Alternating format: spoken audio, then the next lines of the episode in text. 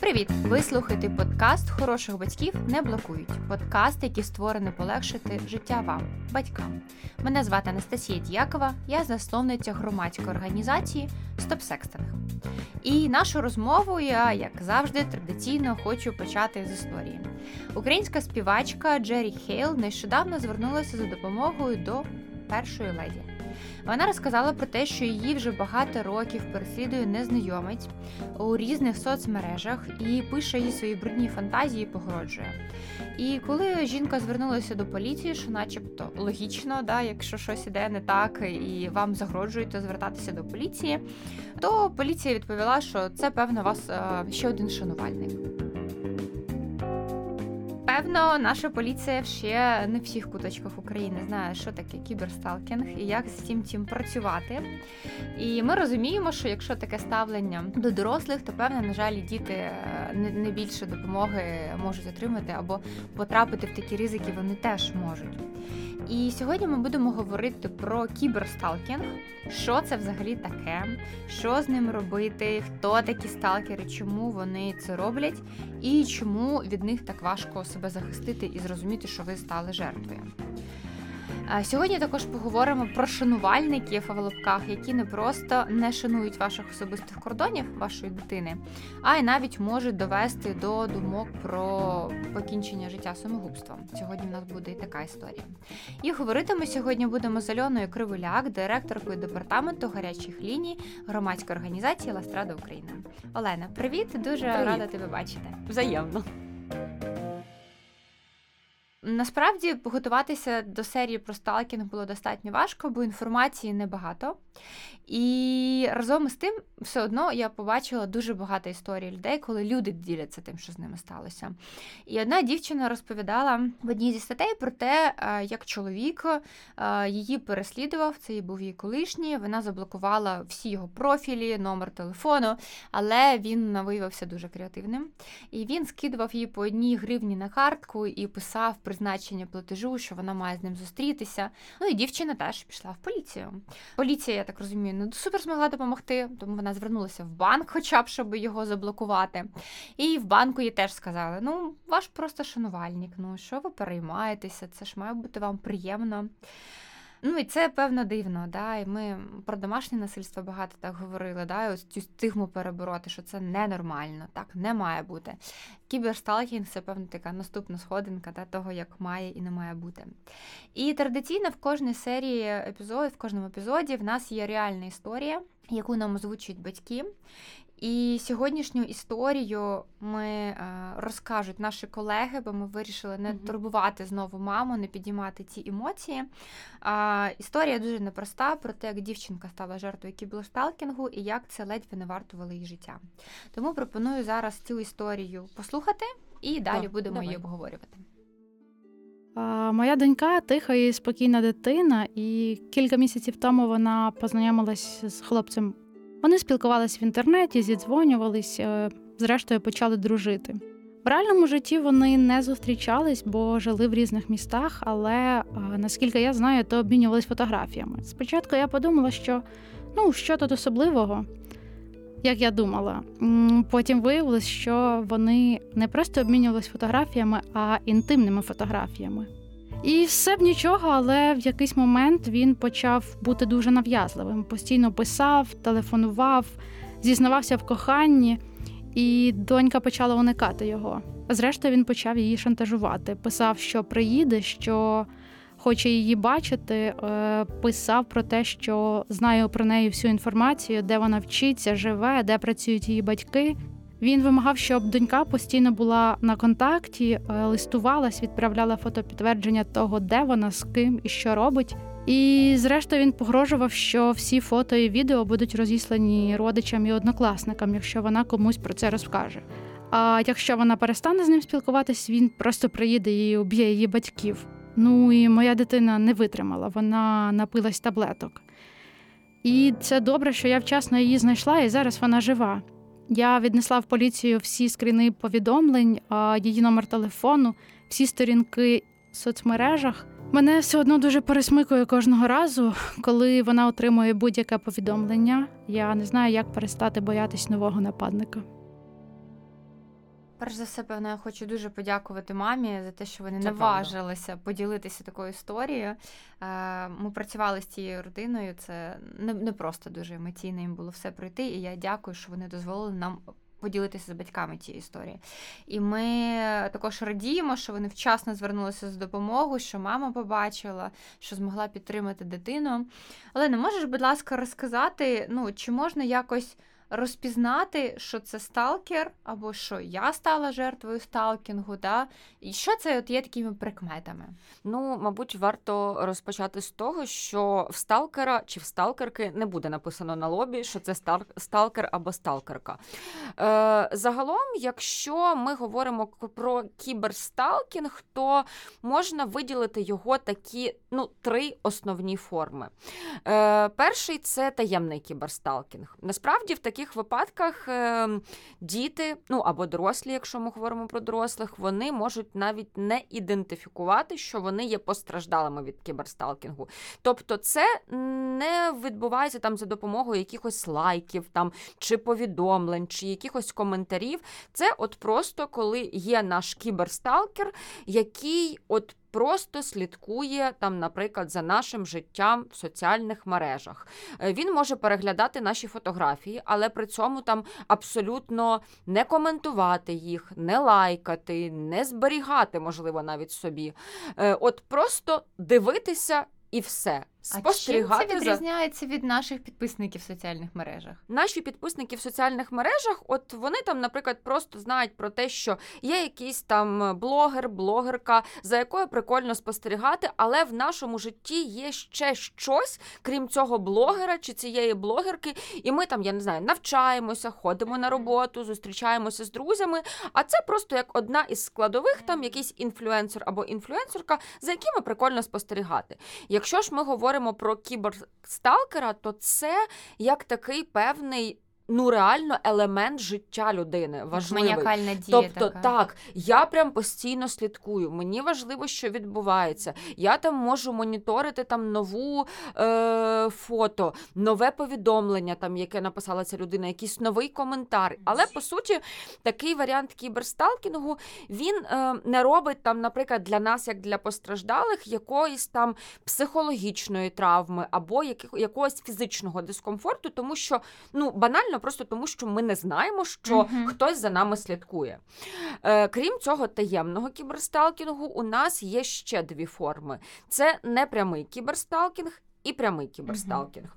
Е, якщо, наприклад, ми говоримо про е, непрямий кіберсталкінг, тобто це можуть бути варіанти того, коли е, людина може створювати якісь наші фейкові акаунти.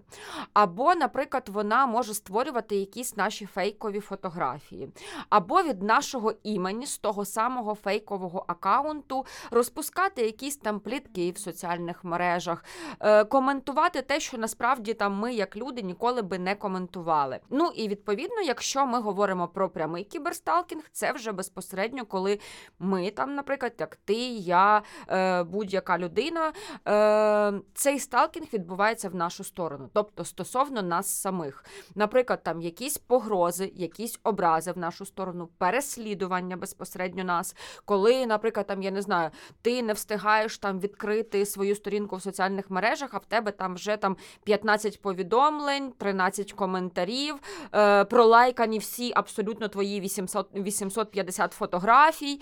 Е, ну і ще теж можуть бути моменти, коли є якісь певні коментарі сексуального характеру. І оця нав'язлива увага, е, вона просто постійно зі мною. Вранці, і в обід, і ввечері, і вночі.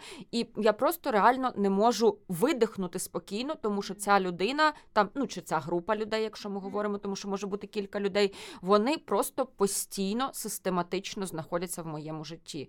Коли ми говоримо про кіберсталкінг, це обов'язкова функція, це систематичність. Мгм. Тобто, якщо систематично відбуваються якісь дії стосовно дитини в онлайн середовищі, які викликають у неї дискомфорт, це не є ок. Це вже отакий там, я не знаю, величезний червоний прапор, коли дитина говорить про те, що там цей хлопчик там, чи ця дівчинка, або цей дорослий чоловік, чи ця доросла жінка, вони мені там систематично пишуть, вони там мене якось ображають в коментарях, вони мене там постійно згадують неприємними словами.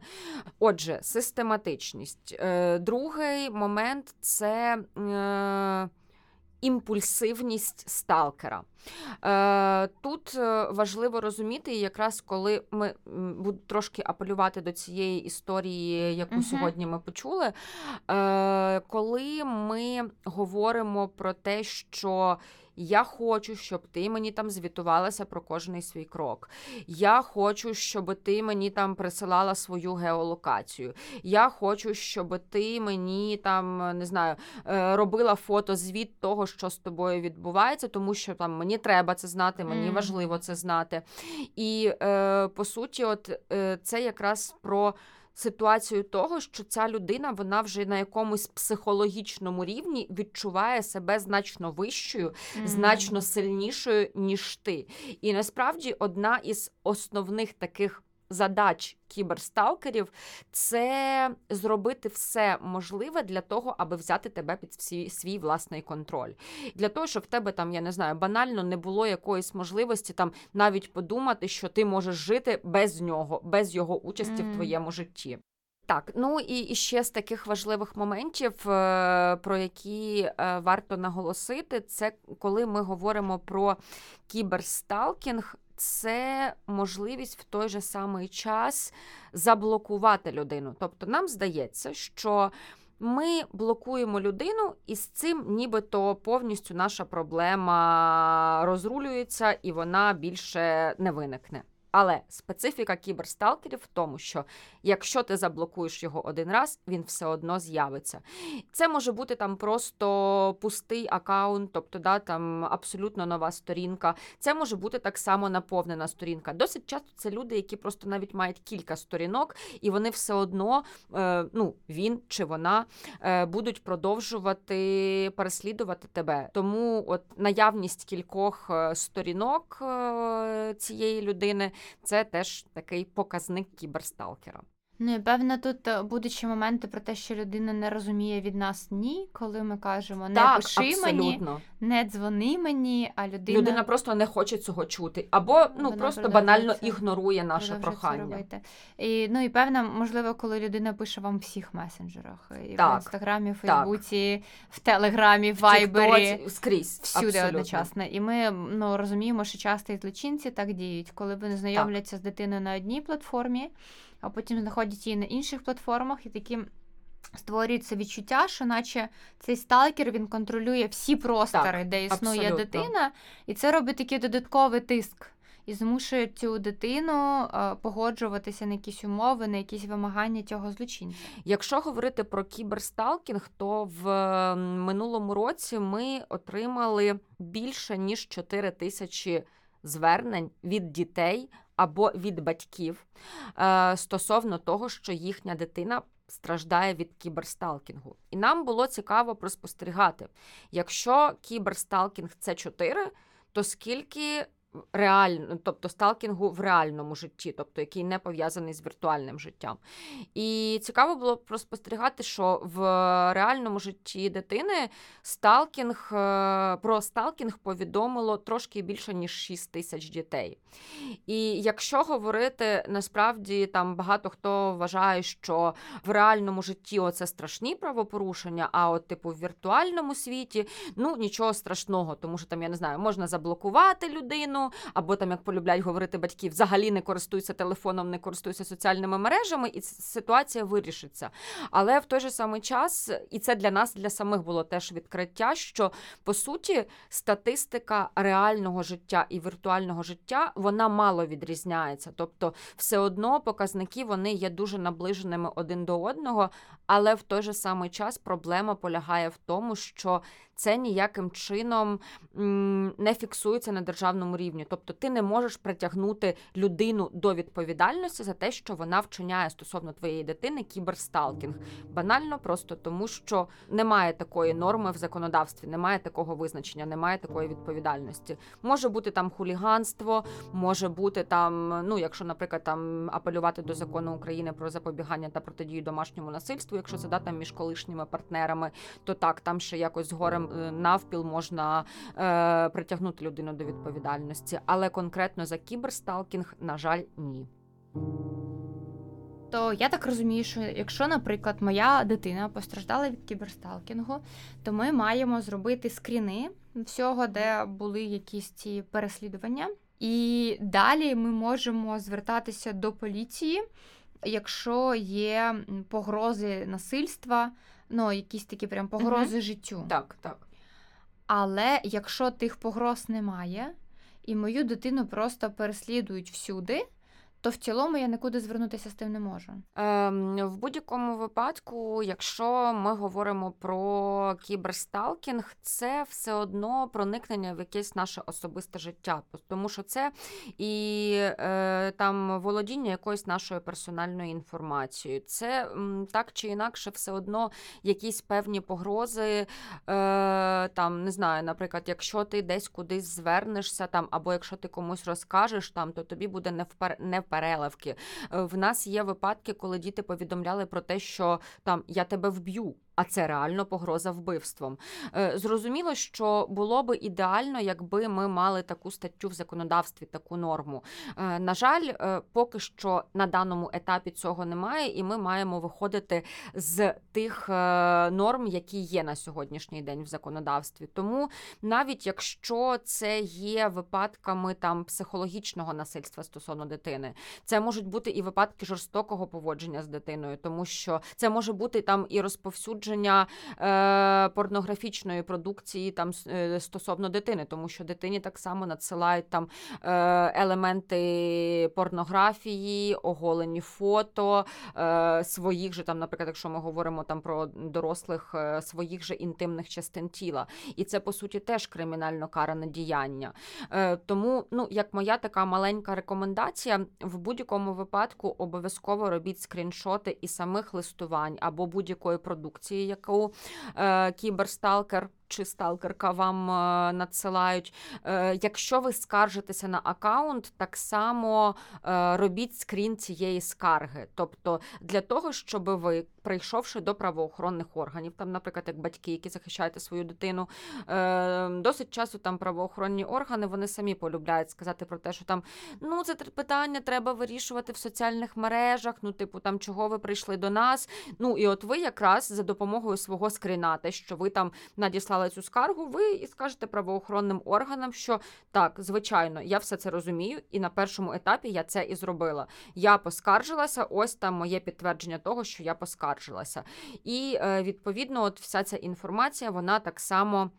Додається до вашої заяви до правоохоронних органів.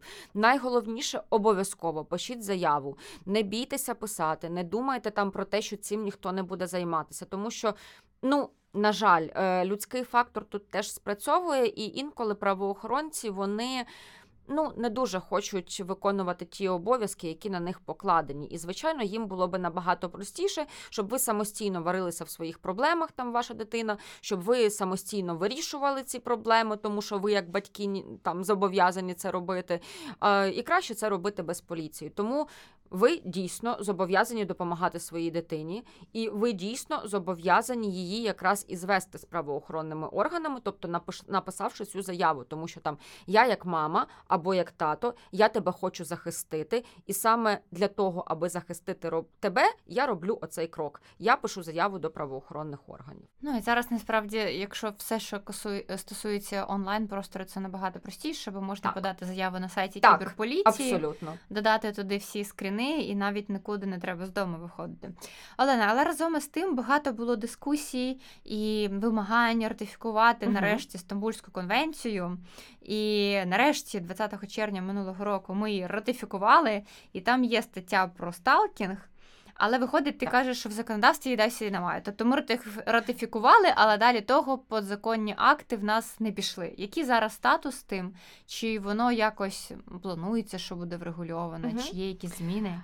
Е, так, е, дякую тобі величезно за те, що ти про це говориш, тому що дійсно е, в нас є е, 34 стаття Стамбульської конвенції, яка якраз і врегульовує оці питання, які пов'язані зі сталкінгом, в тому числі сталкінгом в інтернет-просторі, то- тим самим кіберсталкінгом. На сьогоднішній день в Україні є напрацьована дорожня карта щодо вдосконалення законодавства, яке ну, підпадає під стандарти Стамбульської конвенції.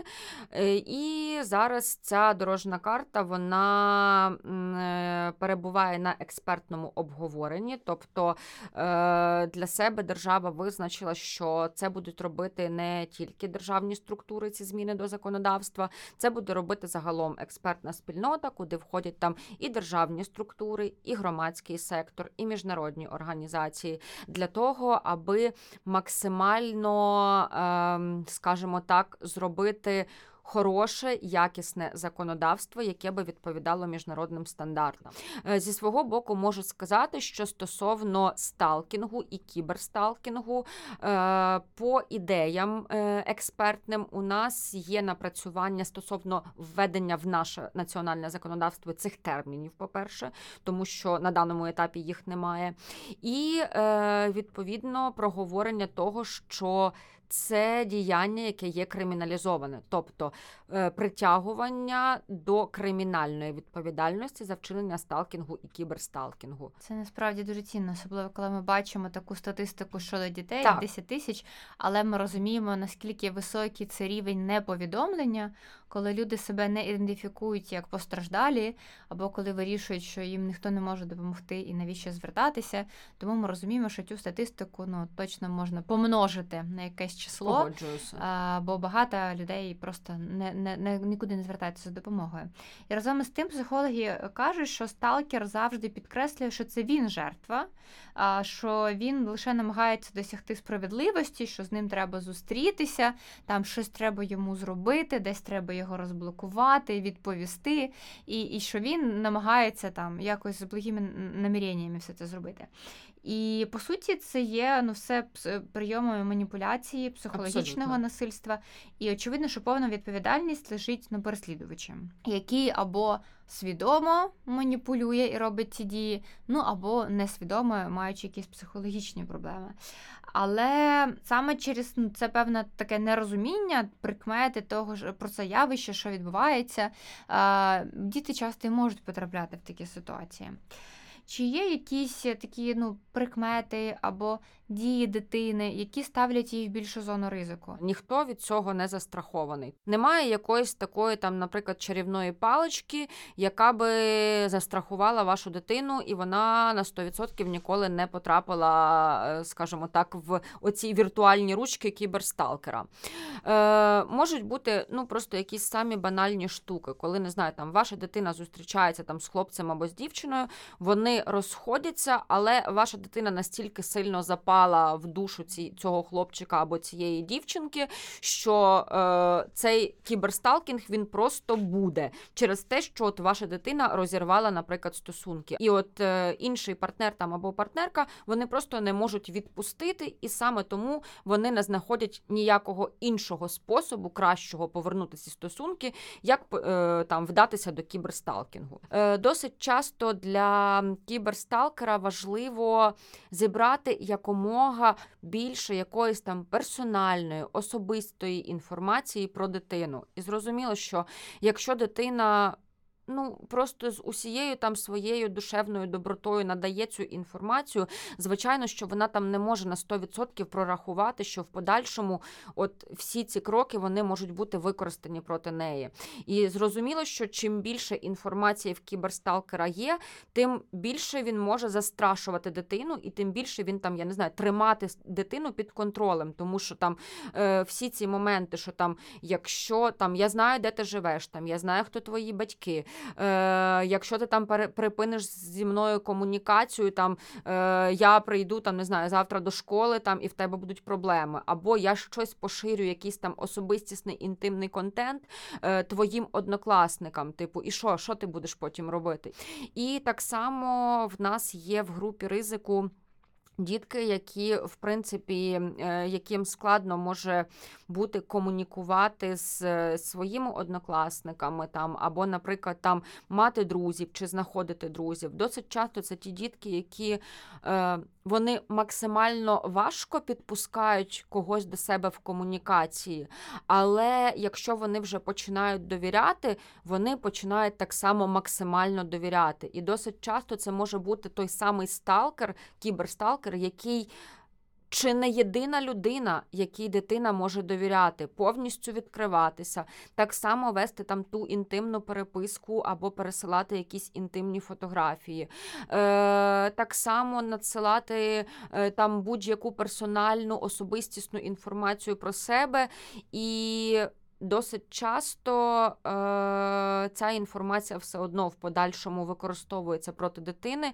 І якщо ця дитинка вона така більш замкнена від е, інших, то в ту ж в той же самий час це може бути і такою, ну скажімо, неприєм, неприємною ознакою, що в подальшому ця дитина може задумуватися про вчинення самогубства, про самопошкодження, е, про е, якусь таку. Ну, можливо, не дуже прийнятну в суспільстві поведінку, просто через те, що вона не очікувала, що оця людина, цей кіберсталкер, якому вона довіряла в віртуальному житті, він може погано з нею повестися. Ну, це точно, коли руйнують нашу довіру, е, Так. це дуже боляче і дорослим людям, а для дітей Це правда. це руйнує цілий всесвіт. Олена, я хотіла тебе попитати ще: а коли потрібно з дітьми говорити про сталкінг? І ну там пер, перший раз потрібно їм розказати, що це таке. І певне до того ж питання.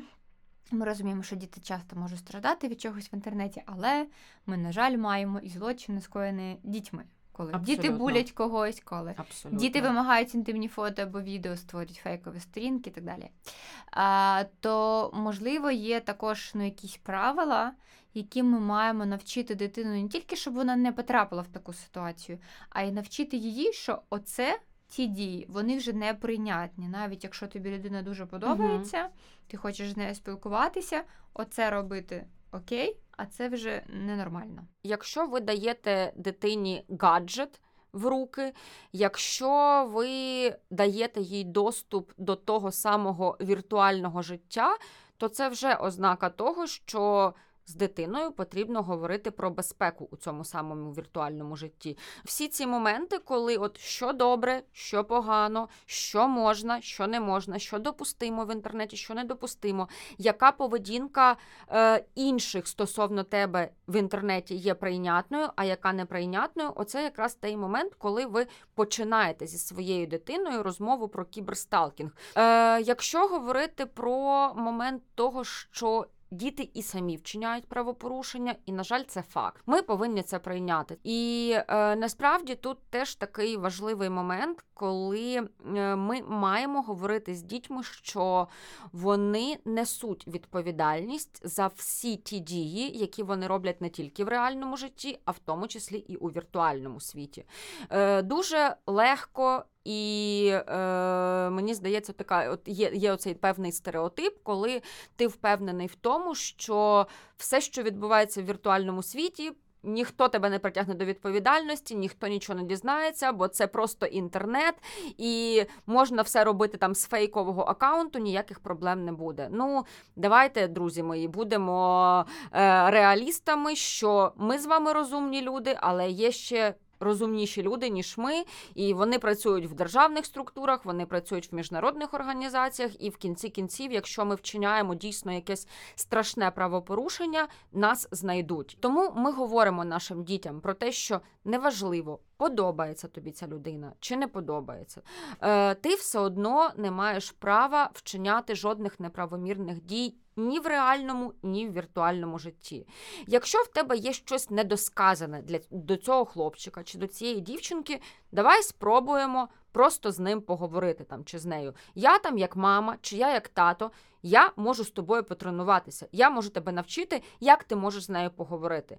Окей, не хочеш ти говорити в реальному житті. Давай спробуємо написати там їй чи йому повідомлення, але адекватне повідомлення. От чому конкретно так сильно там вона тебе там не знаю е- бісить? Чому там тобі так сильно ця людина не подобається? Давай спробуємо з цим спокійно розібратися. Не треба видумувати оцих усіляких несенітниць і е- в подальшому нести за це відповідальність. Ну і так само може бути момент, коли дитині просто максимально сильно подобається інша дитина, і наша дитина не знаходить нічого кращого, як так само сталкерити. Тобто, як так само там все лайкати, говорити там е, самі приємні слова, писати 550 наймиліших коментарів, е, відправляти кожного ранку по 15 повідомлень. Але в той же самий момент ми завжди маємо говорити нашій дитині про те, що запитуй у іншої дитини, чи для неї це ок. А що би мали сказати батьки, якщо дитина приходить і розповідає, угу. що вона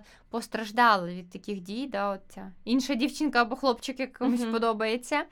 Е, як цю дитину підтримати? Ну, очевидно, певне, найгірше, що можуть зробити батьки, це сказати, що ти сама винний або винна, ти все спровокував. будь-яка дитина, що би вона не зробила, що би вона не сказала, е, вона може, на жаль, постраждати від кіберсталкінгу. І тому дитина не винна у тому, що трапилося. Якщо ви бачите, що ваша дитина якось змінилася в настрої, ви можете самостійно ініціювати розмову. Якщо е, ваша дитина прийшла і розповідає вам от такі моменти, що е, мене переслідують в е, моєму там е, маленькому інтернет-осередку, то це в принципі круто, що ваша дитина вам довірилася, і це правда максимально важливо. Це означає, що ваша дитина в вашій особі бачить ту дорослу людину, якій вона може довіряти, і ваша дитина на 100% впевнена в тому, що ви той дорослий, який може там, якщо не допомогти, то як мінімум просто підтримати і захистити в цій ситуації. Тому, е, по-перше, Тактильність, вона прям максимально важлива. Тобто, ви правда можете обійняти свою дитину, ви правда там можете погладити її по голові. Ну тобто, або якісь от тактильні ритуали, які є прийнятні для вашої сім'ї. Е, друге, це подяка. Обов'язково подякуйте своїй дитині за те, що вона вам повідомила цю інформацію, тому що е, ви, можливо, там не, не завжди можете орієнтувати, зорієнтуватися, як з цієї ситуації вийти. Але для вашої дитини це взагалі прям такий величезний крок. Попросити про цю допомогу, розказати про те, що з нею відбулося. Тому обов'язково подякуйте за те, що вона це зробила. Е, друге, ви третє, ви можете разом з дитиною прописати певний план, е, як вона бачить вирішення цієї ситуації. Ви зі свого боку, як доросла людина, будете трошки там ну, коригувати цей план і або накидувати варіанти, якщо ваша дитина взагалі не буде бачити жодних варіантів виходу з ситуації. Е, і там якраз ви теж розбираєте, там, чи знає дитина цю е, людину там в реальному житті, чи не знає. Е, чи є хтось там, наприклад, із близького оточення дитини, можливо, там інших друзів або подруг, однокласниць чи однокласників, які теж знаходяться в такій ситуації і страждає від того самого хлопчика або тієї самої дівчинки. Е, чи, наприклад, якщо ми застосуємо там формат е, спокійної розмови, там і я там зараз, там як мама чи як тато, спробую тебе навчити, як можна було би поспілкуватися з цим хлопчиком або з цією дівчинкою. Там і подивимося, там спрацює це чи не спрацює. Е, там, як ти думаєш, чи варто нам сюди підключати правоохоронні органи? Давай подумаємо, там правоохоронні органи вони можуть зробити те-то, те-то, те-то. І ну, тобто, ви от прописуєте для себе кілька варіантів. Бажано, щоб це було ну, хоча б три варіанти, як ви разом з дитиною бачите вихід із цієї ситуації. І далі ваша дитина сама має право обрати. Тобто, я думаю, що цей варіант. Ми спробуємо завтра, я піду в школу, ми поговоримо з цим хлопчиком. Або там, наприклад, вона скаже: Ну, ти знаєш, там я готова поговорити з ним, але при цьому мені треба твоя допомога. Чи могла би ти там, як мама, там чи як тато, просто піти зі мною? Ти побудеш, наприклад, там десь на вулиці, або там ти побудеш просто в іншому класі, але мені просто важлива твоя підтримка. І насправді, якщо там ваша дитина прийме для себе це як варіант, це теж дуже круто, тому що ви до цього по суті прийшли разом, але в той же самий час вибір завжди залишається за вашою людин, дитиною, і це теж як така ну певна міра такої дорослої відповідальності, але при цьому розроблена разом з вами. Клас, це дуже цінно, коли ти розумієш, що ні в якій ситуації ти не один, Так, і вирушити Це правда. Тоді точно можна справитися зі всім. Дякую тобі дуже. І тобі дякую. Друзі, я вам також дуже дякую, що були з нами ті півгодини.